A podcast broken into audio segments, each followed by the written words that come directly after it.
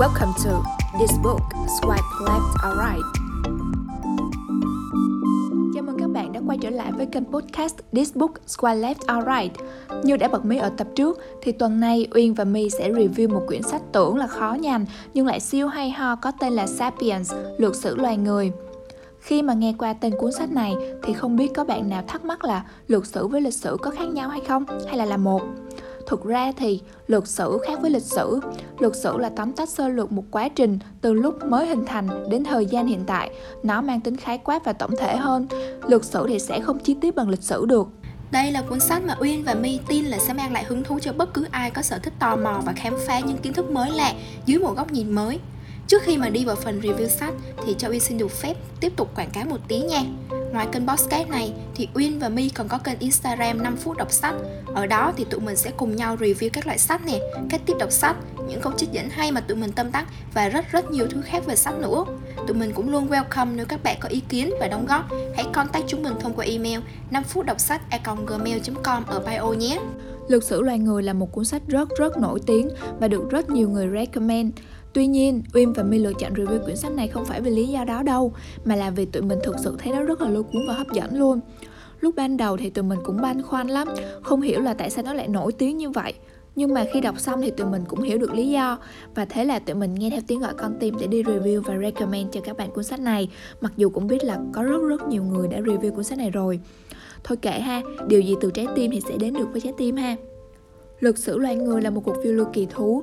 Tác giả đã kể cho chúng ta nghe câu chuyện từ sự phát triển của loài người xuyên suốt quá trình lịch sử dài 13,5 tỷ năm, từ trước khi trái đất hình thành cho đến lúc xuất hiện các loài sinh vật và loài người, từ đó tiến hóa, phát triển và trải qua các cuộc cách mạng lớn. Ở những chương cuối, tác giả còn đưa ra một cái nhìn thoáng qua về tương lai của Sapiens. Cuốn sách Sapiens này được chia thành 4 chương lớn. Mỗi chương là một cuộc cách mạng lớn của con người. Đầu tiên đó là cách mạng nhận thức, tiếp theo là cách mạng nông nghiệp. Thứ ba là sự thống nhất của loài người và cuối cùng là cuộc cách mạng khoa học. Thì đầu tiên để hiểu được nội dung của sách Sapiens này chúng ta phải hiểu được Sapiens nghĩa là gì. Sapiens có nghĩa là tinh khôn thuộc về chi Homo mà Homo có nghĩa là con người. Theo như nghiên cứu thì tổ tiên của chúng ta Homo sapiens là loài vượn loại lớn. Loài vượn loại lớn ấy không chỉ là tổ tiên của loài người chúng ta mà còn là tổ tiên của các loài tinh tinh, khỉ đột và đời ươi. Có nhiều bạn có suy nghĩ rằng Homo sapiens đã tiến hóa tuyến tính từ vượn người thành người Homo neanderthal, thành Homo erectus và cuối cùng mới trở thành Homo sapiens. Nhưng mà suy nghĩ đó là một sai lầm đó các bạn ơi. Thực tế thì tất cả các loài này đều sinh sống trên trái đất cùng một lúc và trong hàng nghìn năm. Tuy nhiên, khoảng 40.000 năm trước, Homo sapiens lại trở thành loài duy nhất còn lại của nhóm Homo, trong khi nhiều loài khác đã không còn. Vậy thì câu hỏi được đặt ra ở đây là tại sao và chuyện gì đã xảy ra để Homo sapiens trở thành loài cuối cùng còn tồn tại và thống trị như vậy? Harari, tác giả của cuốn sách này, đã đưa ra giả thuyết rằng Homo sapiens có thể thống trị như vậy không phải vì chúng ta mạnh hơn, cũng không phải là vì chúng ta có công cụ tốt hơn hay vì chúng ta có ngôn ngữ.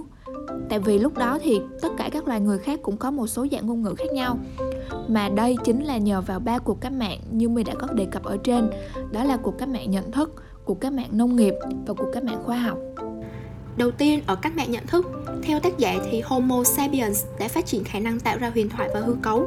Họ đã biết tán gẫu và nói những câu chuyện tầm phào, hay nói cách khác chính là tám chuyện, cái mà chúng ta vẫn hay làm khi gặp bạn bè và người quen.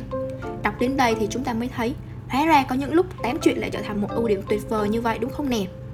Hơn thế nữa, có một điểm rất là hay ho ở Homo sapiens là họ không những chỉ tám mà còn tin vào những câu chuyện hư cấu đó. Đó cũng chính là cơ sở để hình thành nên tín ngưỡng, tôn giáo hay là đế quốc. Đây đều là những thứ mà được xây dựng dựa trên trí tưởng tượng tuyệt vời của con người. Chính những thứ mà con người tưởng tượng và hư cấu này đã góp phần mang đến sự phát triển cho chúng ta.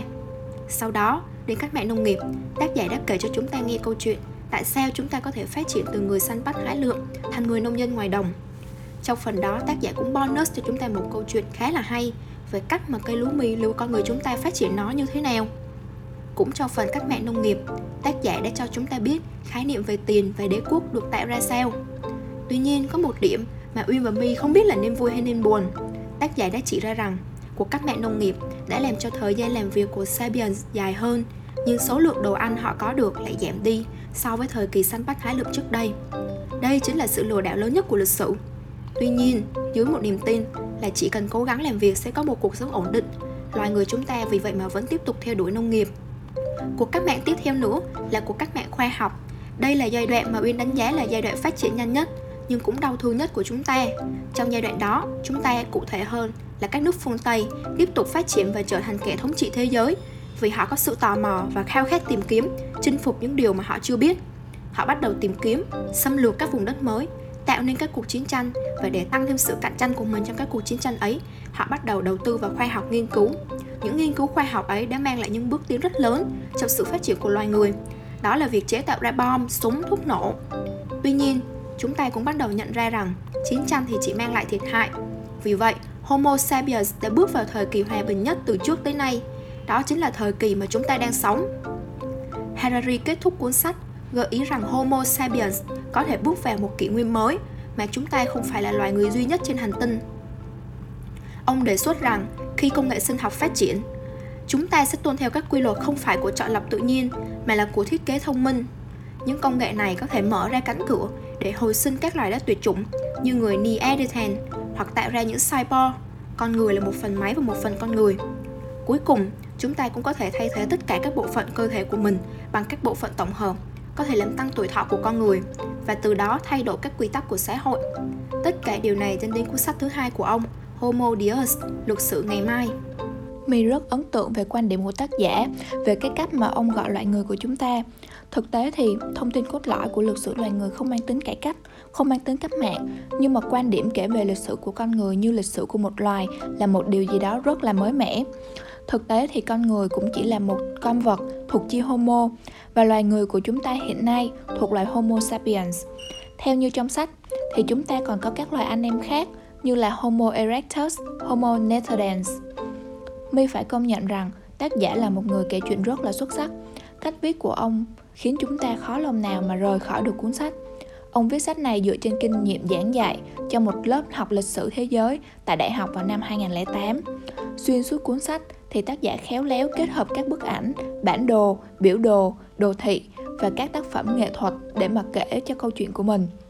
Ông viết với sự dí dỏm và kiểu hài hước, được lồng vào ngôn ngữ hết sức rõ ràng và dễ hiểu luôn. Thêm nữa, Uyên thấy cuốn sách bao gồm rất nhiều thông tin, không chỉ lịch sử, bên cạnh đó còn có sinh học, văn hóa, xã hội và chính trị. Điều đó khiến cho Uyên phải công nhận tác giả là một nhà khoa học xã hội rất giỏi. Lời phê bình của ông về các tệ nạn xã hội hiện đại rất mới mẻ và khách quan. Việc mà ông chấp nối các mảnh vỡ của tiền sử giàu trí tưởng tượng và có vẻ thuyết phục đối với những người không chuyên. Cách mà ông đưa ra nhận định cho một vấn đề cũng rất hay. Thực tế thì Uyên nghĩ cái gì cũng có hai mặt của nó và tác giả cũng đã đưa ra cho chúng ta thấy được tính chất hai mặt của sự vật sự việc. Hay những giải định cũng rất công bằng. Tác giả luôn đưa ra hai quan điểm đối lập nhau cho một vấn đề. Lập luận của ông chặt chẽ đến nỗi Uyên bị thuyết phục ngay lập tức. Uhm, để trả lời cho câu hỏi why why left thì thật là một thách thức cho My và Uyên. My và Uyên nghĩ hoài không ra luôn, vì ngay từ đầu My có nói là tụi mình review quyển sách này bởi vì là quá thích nó. Hai đứa mình đều không có chuyên môn về lịch sử, cho nên để đánh giá phản biện về mặt nội dung thì thôi, mình gác qua một bên ha. Còn về cách viết thì có một vài chương rất rất hay. Tuy nhiên cách phân bổ của tác giả về mặt nội dung chưa đều Khiến cho một số chương hay đó lại có ít thông tin hơn là nhiều những phần khác. Cụ thể thì tác giả bắt đầu với những hình ảnh của người hái lượm và nông dân thật là chi tiết, hấp dẫn. Nhưng mà ông đã vội vã đưa chúng ta vượt qua các cuộc cách mạng nông nghiệp đến sự xuất hiện của tôn giáo, cuộc cách mạng của khoa học, công nghiệp hóa, sự ra đời của trí tuệ nhân tạo và sự kết thúc có thể có của loài người. Vậy thì cuốn sách này phù hợp với ai Uyên nhỉ? Theo Uyên thì cuốn sách này phù hợp cho tất cả mọi người, đặc biệt là các bạn độc giả có một trí tò mò và đam mê khám phá những kiến thức mới, dưới góc nhìn mới hay là các bạn muốn tìm hiểu về nguồn gốc của chính mình. Ngoài ra, các bạn có thể tìm hiểu thêm về các quyển sách sau nếu có hứng thú đọc sách về lịch sử như là lịch sử thế giới, lịch sử tôn giáo hoặc lịch sử thời gian nè.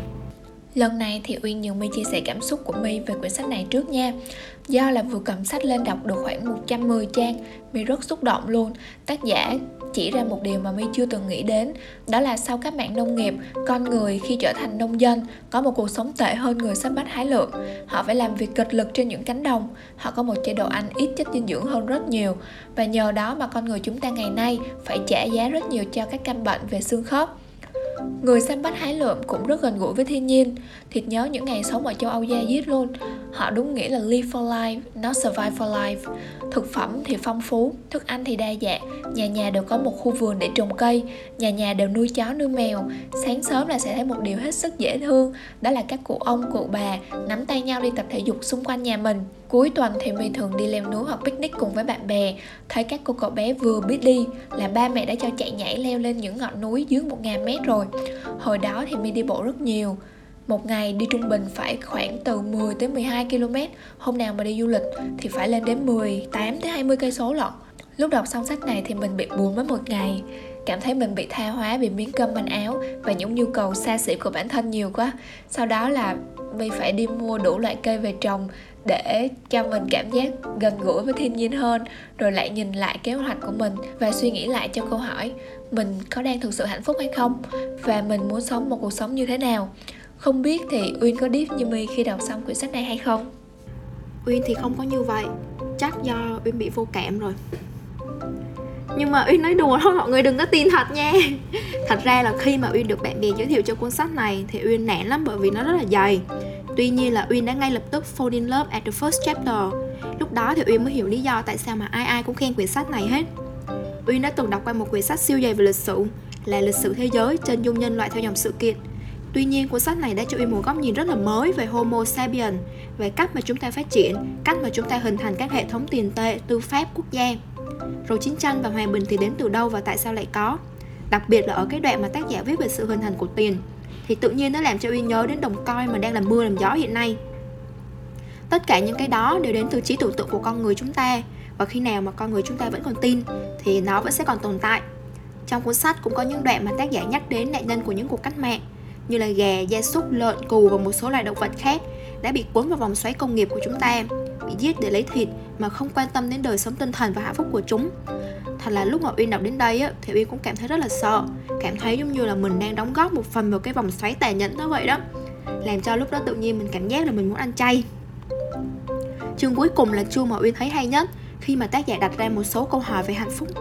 Chúng ta đã làm rất là nhiều thứ để đạt được sự phát triển như hiện nay, thậm chí tương lai còn có thể có rất là nhiều những phát minh khác có ích cho cuộc sống của chúng ta tất cả những tiện ích đó đều đang được quảng cáo rằng sẽ giúp cho cuộc sống chúng ta đơn giản hơn nhưng mà thực sự thì chúng ta có hạnh phúc hơn không có cảm thấy an yên hơn không Huy nghĩ là những câu hỏi này rất là hay để mà chúng ta có thể ngồi suy ngẫm và bàn bạc với nhau xem là hạnh phúc của chúng ta được định nghĩa như thế nào. Tương lai của chúng ta sẽ đi đến đâu, về đâu để tất cả chúng ta đạt được hạnh phúc thực sự. Tóm lại thì theo Uyên và My, đây là một cuốn sách rất xuất sắc. Bạn nên tìm đọc nha. Mình cảm ơn các bạn rất nhiều vì đã dành thời gian lắng nghe podcast này từ Uyên và My.